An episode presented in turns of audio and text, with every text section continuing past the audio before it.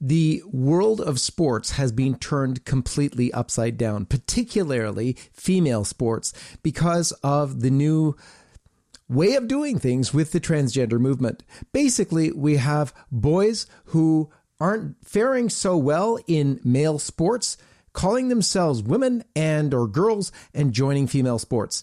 And then lo and behold, often they're dominating the sport, and much to the detriment of girls' sports. You might have thought that parents would speak out, that coaches would speak out, but we've had veritable silence on the issue. We've got two authors of a book about the issue with us today. One is Barbara Kay, a well known journalist in Canada, and the other is Linda Blade, someone who has been in the industry. She was a female athlete in Canada and then a coach, and they have dared to speak out against this insanity happening in sports today. You're going to want to stay tuned.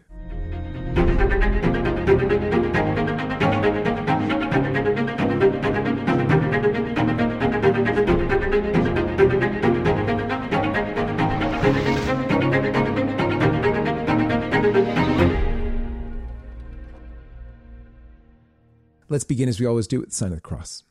In the name of the Father, and of the Son, and of the Holy Ghost. Amen. Barbara and Linda, thank you for being with us on the program. Great thank to be here. So, Linda, if we can start with you, if you can tell us your motivation for uh, putting out this book. Primary motivation, John Henry, is definitely to encourage our sport leadership all over the world, from the top down to the community level, to reconsider a policy that's going to destroy sports. And Barbara, you're a well known journalist in Canada. Uh, you've been writing for a long time. Uh, this book finds you out of step with the liberal mainstream, but you're probably used to being that way, uh, writing for the National Post as you have been these many years. Uh, tell us about it. I first got interested in the whole um, baffling rise of uh, transgender ideology, I, I guess about four or five years ago, I I suddenly noticed that it seemed to be everywhere. Uh, from almost being something you never heard about, it suddenly was flooding uh, the airways, the media, uh, education, and as is usual with many of the topics that grab my attention, it's because I get multiple emails from readers who are alarmed themselves or who have had personal experiences that they find disturbing. Uh, I was getting notices from parents uh, whose children were being taught things that they found alarming and that I found alarming too. And it was a phenomenon. I I'm, I am mainly interested in in in cultural topics, to, you know, anything that affects our culture in the broadest sense. And uh, what children are being taught basically and university students so this kind of fit in with the whole radical um, a kind of revolutionary environment that uh, is saturating the universities and the discourse of media people government people. And I, I found it particularly alarming because it was affecting children so much. And it was it seemed to me there was an indoctrination program going on uh, that had uh, was coming from a very marxist place. And i am very anti-marxist. So uh, this was the whole thing was so disturbing to me i i, I tried to educate myself as much as i could and i did uh, do quite a bit of research and i said to myself after a couple of years hammering away at this i said well there are certain areas where this this uh, uh, ideology will hit the wall. And one of them is going to be sport, because if there's one area where ordinary people uh, will insist on fairness and they don't want to hear intellectual gobbledygook, they don't want to hear uh, theories and hypotheses about gender. And, you know, they will just say, hey, this isn't fair. And that'll be the end of it. But to my utter shock and horror uh, that wasn't the end of it at all it was it was just the beginning of a new terrain a new a new battlefield which they started to win very handily so i was dismayed and upset i have grandchildren uh, all granddaughters and some of them are very interested in sport and, and and you know i i want the world to be a fair place for them in sport and then I was looking for voices from the world of sport to condemn this and who was going to speak up. Who was the only voice, and it was really kind of like a wilderness, was this woman called Linda Blade, whom I hadn't heard of before, but quickly, uh, you know, got up to speed on. And uh, before we knew it, we were collaborating on. A, I think I, I believe I'm remembering correctly. Linda, correct me if I'm wrong. That you had said you should write an op-ed about this problem and you were giving me all the talking points and i said linda you you have to write it because you're the one with credibility i'm i would just be a parrot repeating you know you have all the knowledge on this so I did help her to craft a, a fabulous uh, op-ed, if I do say so myself. I mean, it was Linda's no, no, it was it was Linda's knowledge and her her argumentation, but um, I did I did help her sand down the rough edges uh, journalistically, and it was published in the Post Millennial, and I was excited about it. It started some dialogue going. It started some public discussion, uh, and then I, I uh, had the opportunities. Rebel News Media, uh, you know Ezra Levant very well, I'm sure, came to me and said, have you got any ideas for books you know i'm publishing books and and uh, short books and uh, you know that people topics people are interested in if you've got something in mind come to me with it and i said i think i have something in mind and i will come to you and i'll leave it at that because i then called linda. I said linda you have to write this book and i'll help you. And that was it. Excellent. Well linda tell us what are we going to find here? I mean you've lived in this world um, as barbara was saying everyone expected, I think, that when they attacked, especially uh, girls' sports, parents at least would wake up and say no. And yet we've watched title after title be stripped in, in, in the most unbelievable ways with very little reaction. Uh, or at least little reaction that we see from the mainstream media. If you could tell us what we're going to find. Well, John Henry, this is what the book looks like for anybody who wants to know and it, the title is Unsporting How Transactivism and Science Denial Are Destroying Sport. I want to make one thing really clear right off the bat. Our argument is not with trans people per se. Our argument is with the activists who are often not trans themselves. They're actually Marxists and, and left wing radicals who are trying to undermine, I think, the very foundations of society. And like you said, um, we would have all expected that when this came into the world of sport, when it found me in 2018, I would have expected the top officials in sport, who are the ones who are responsible for policy, to all be reacting in horror that this makes no sense. And yet, when I sat at the table, I mean, I had came into this because I was elected president of Athletics Alberta, which is the Track and Field Association of Alberta. And in that capacity, I had to attend national meetings.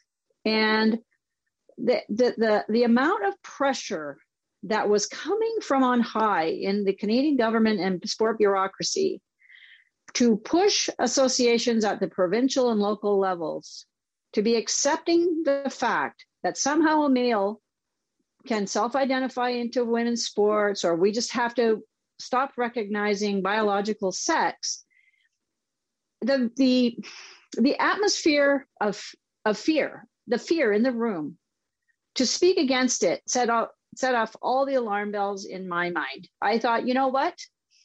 If we can't acknowledge that this most obvious thing is absurd what they're proposing if if if i'm the bad guy at the table for raising my voice and just questioning whether this is what we should be doing clearly there's something much much deeper maybe more powerful about how this ideology is being pushed and where it's coming from and that's that's when i started tweeting and that's when probably people got sort of an idea there's this person out there because I didn't know where else to go. They weren't listening to me at the table. The incredible thing, and uh, Barbara, I'd like you to address this, is that element of fear.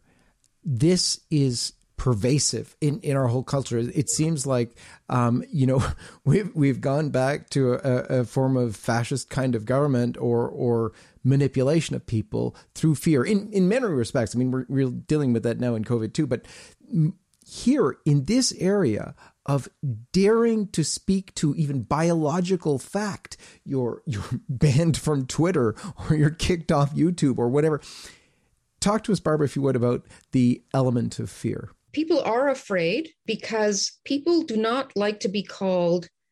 Uh, there are certain things people really don't want to be called publicly. They don't want to be called a racist. They don't want to be called uh, homophobic. They do not want to be called transphobic. And uh, there there are certain culture moves from one group to the other, so that so that certain groups uh, have the spotlight on them, and then you know there were gay rights and uh, there was feminism, and now it's it's trans uh, ideology that has the spotlight, and the minute you speak up, uh, you you get canceled. There, there's a woman in Germany, uh, Germany, a woman in England, Maya Forstater, who uh, worked in global. What was her job? Doesn't matter. Yeah, she was a think tank. Yeah, in a think tank, and she she just said, you know, a man could not be a woman. I mean, uh, it, it's a something that seems very obvious to us. And she was she was uh, harassed out of her job by activists who claimed that this was hateful, hate speech. I mean, it's hate speech to state the obvious. Um, anyways, she just won a big victory at the High Court in in England, uh, who you know the judges deemed it is not hate speech to voice your opinion that there are two sexes, male and female. Uh, I feel like Alice in Wonderland even saying these things, but uh, that and and and the fact is, people have been fired. Um, their uh, parents have been shamed. Uh, parents are afraid they will actually lose their children to the uh, to child custody uh, to uh, the child protection services, and they and they could um, if they do not affirm their children and and the teachers know that they're not affirming their children at a very early age. This is a it's a social contagion that has swept entire nations in a way that uh, uh, many commentators say they've never seen anything like it before. Um, I, I, remember one of the cases that I wrote up uh, was a, a, mother of a six year old girl in a class where the teacher showed them one of these videos about gender fluidity and said to them, There's no such thing as a boy or a girl because everybody's got fluidity in them. That's anyways, this little girl was so traumatized that she came home crying. She couldn't sleep. She, she had extreme anxiety over it because the teacher kept reinforcing this message. Um, and finally, uh, the mother was incensed and she went right up the food chain from the teacher to the principal to the superintendent of schools to the you know the school board and all along the way they stood by the teacher and they said this is the way it is now this is this is what your child is learning and you you know basically butt out she she was a very strong-willed and and a wonderful uh, uh, person who took them it still hasn't been decided to the human rights commission. She took her child out of the school. Um, ps she started her own um, her own publication uh, uh, the gender report. Uh, she's an organizer and and she's doing magnificent work but but she's one of the very few parents and when she tried to talk to other parents in the school they honestly didn't want to know. They they they're so afraid of making waves. Um, and I think people in general are like this. I said to Linda a hundred times, why are you the only coach in Canada, or I don't know, I don't even hear about any in the United States that are standing up and saying, this is crazy. This is this is so terrible for girls. Uh, but she is the only one. And um, I find that frightening. And I'm sure Linda never envisaged in her wildest dreams that she would become a social warrior of the real kind, not the social justice guy, who, who is who is actually standing up for reason and sanity and liberalism in in its original uh, form. Anyways, I'm ranting because I'm going on much too long, but here's where we are. This Marxist ideology tells you that words, first of all, uh, there is no such thing as objective truth. That science, as we know it, which we think is there's only one kind of science, uh, is a tool of white people to oppress people of color, and therefore um, science is not reliable because it's a it's a tool of oppression. It's a it's a so basically they say what is true has nothing to do with uh, who's in power. Anybody who's in power thinks that what they have to say is true. So you don't have to listen to people who are in power. When it comes to biology, they're just saying, well, uh, that's that's not true. There's we know now that there are many that, that biology is not dimorphic and it's it's fluid and and you you really find yourself trying to you can't argue with the kind of arguments you would have used you were brought up to use like but evidence but data but epidemiology but but look there's no girls winning in the boys sports. You know they'll say well there's no there's no real difference between men and women. But but then how come girls aren't winning in boys sports? Only boys are winning in girls sports. Oh a mere you know a mere sidebar. Social construct it's all because of how we treated little girls somehow yeah they don't have the mental discipline or the you know they're they're i mean this is an argument in in, in the book uh, linda brought forth uh, the example of i mean it's the classic example of this young man who was uh, uh hurdles uh, doing men's hurdles and he was a totally mediocre he was a poor contender. He was he was ranked 390th in his um, in his division, and then he he started to identify as a woman, entered into women's competition, and ended up the next year number one. So he went from 390th to number one. And his coach said, I've never seen such mental determination in an athlete. And truly, I know you're laughing and I'm laughing, but it's the, the coach said it with a straight face. Now, does he believe it? Of course he doesn't believe it. But he wants to continue being a coach, so he has to say it. And this is Soviet Union stuff, you yeah. know, mm-hmm. yeah. saying, yeah. oh, what a wonderful harvest this year. And, you know, there isn't a grain of wheat in the fields because, but this is what we've come to. It's an act of courage to say what is in front of your nose. Absolutely. As we part here, I wanted to tell us a couple things. First of all, where can everyone get your book? We need to read it and be aware. And also, how do you suggest fighting it back against this agenda? Well, over to Linda. I've spoken too much. well, you can find the book at unsporting.com uh, and it'll take you the to all the different links or basically to Amazon. You can look it up on Amazon as well. Basically, I think the way we're going to win this is when parents and coaches and athletes and just people at the ground level start just saying no no this is not how it works. We're not going to play your game. We're going to simply tell the truth. We know what a boy is. We know what a girl is. And we're going to stop gaslighting our children and our sports organizations and our politicians. Like people need to just stop doing this and just say no. Like in my own sports organization we've in we've installed a completely different set of um, principles than what the you know the transgender activists want us to. I basically just said in this it, with our my board and i uh, you're going to compete on the basis of your biology.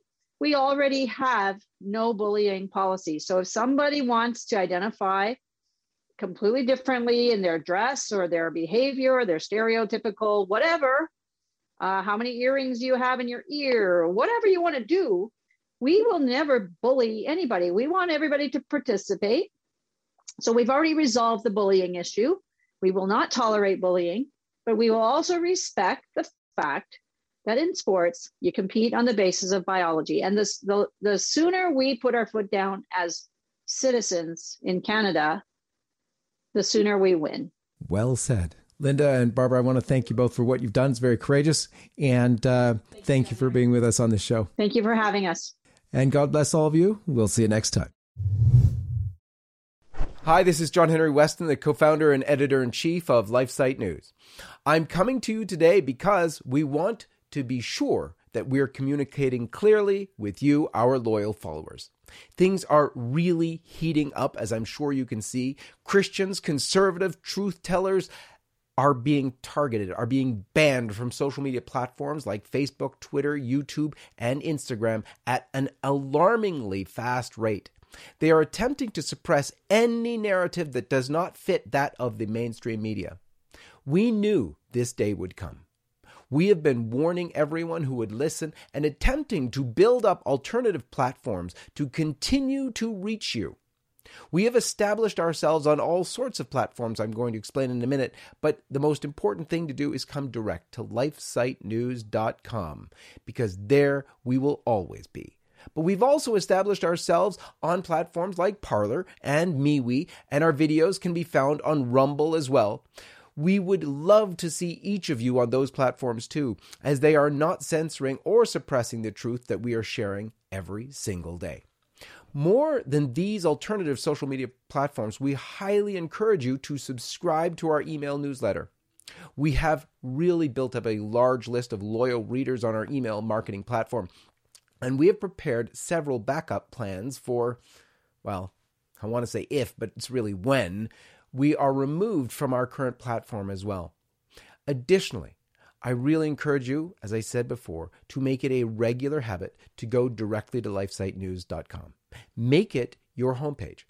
While all of these different platforms are an excellent way to curate your news, going directly to our website means that you will never encounter any censorship or sudden loss of LifeSite News reporting.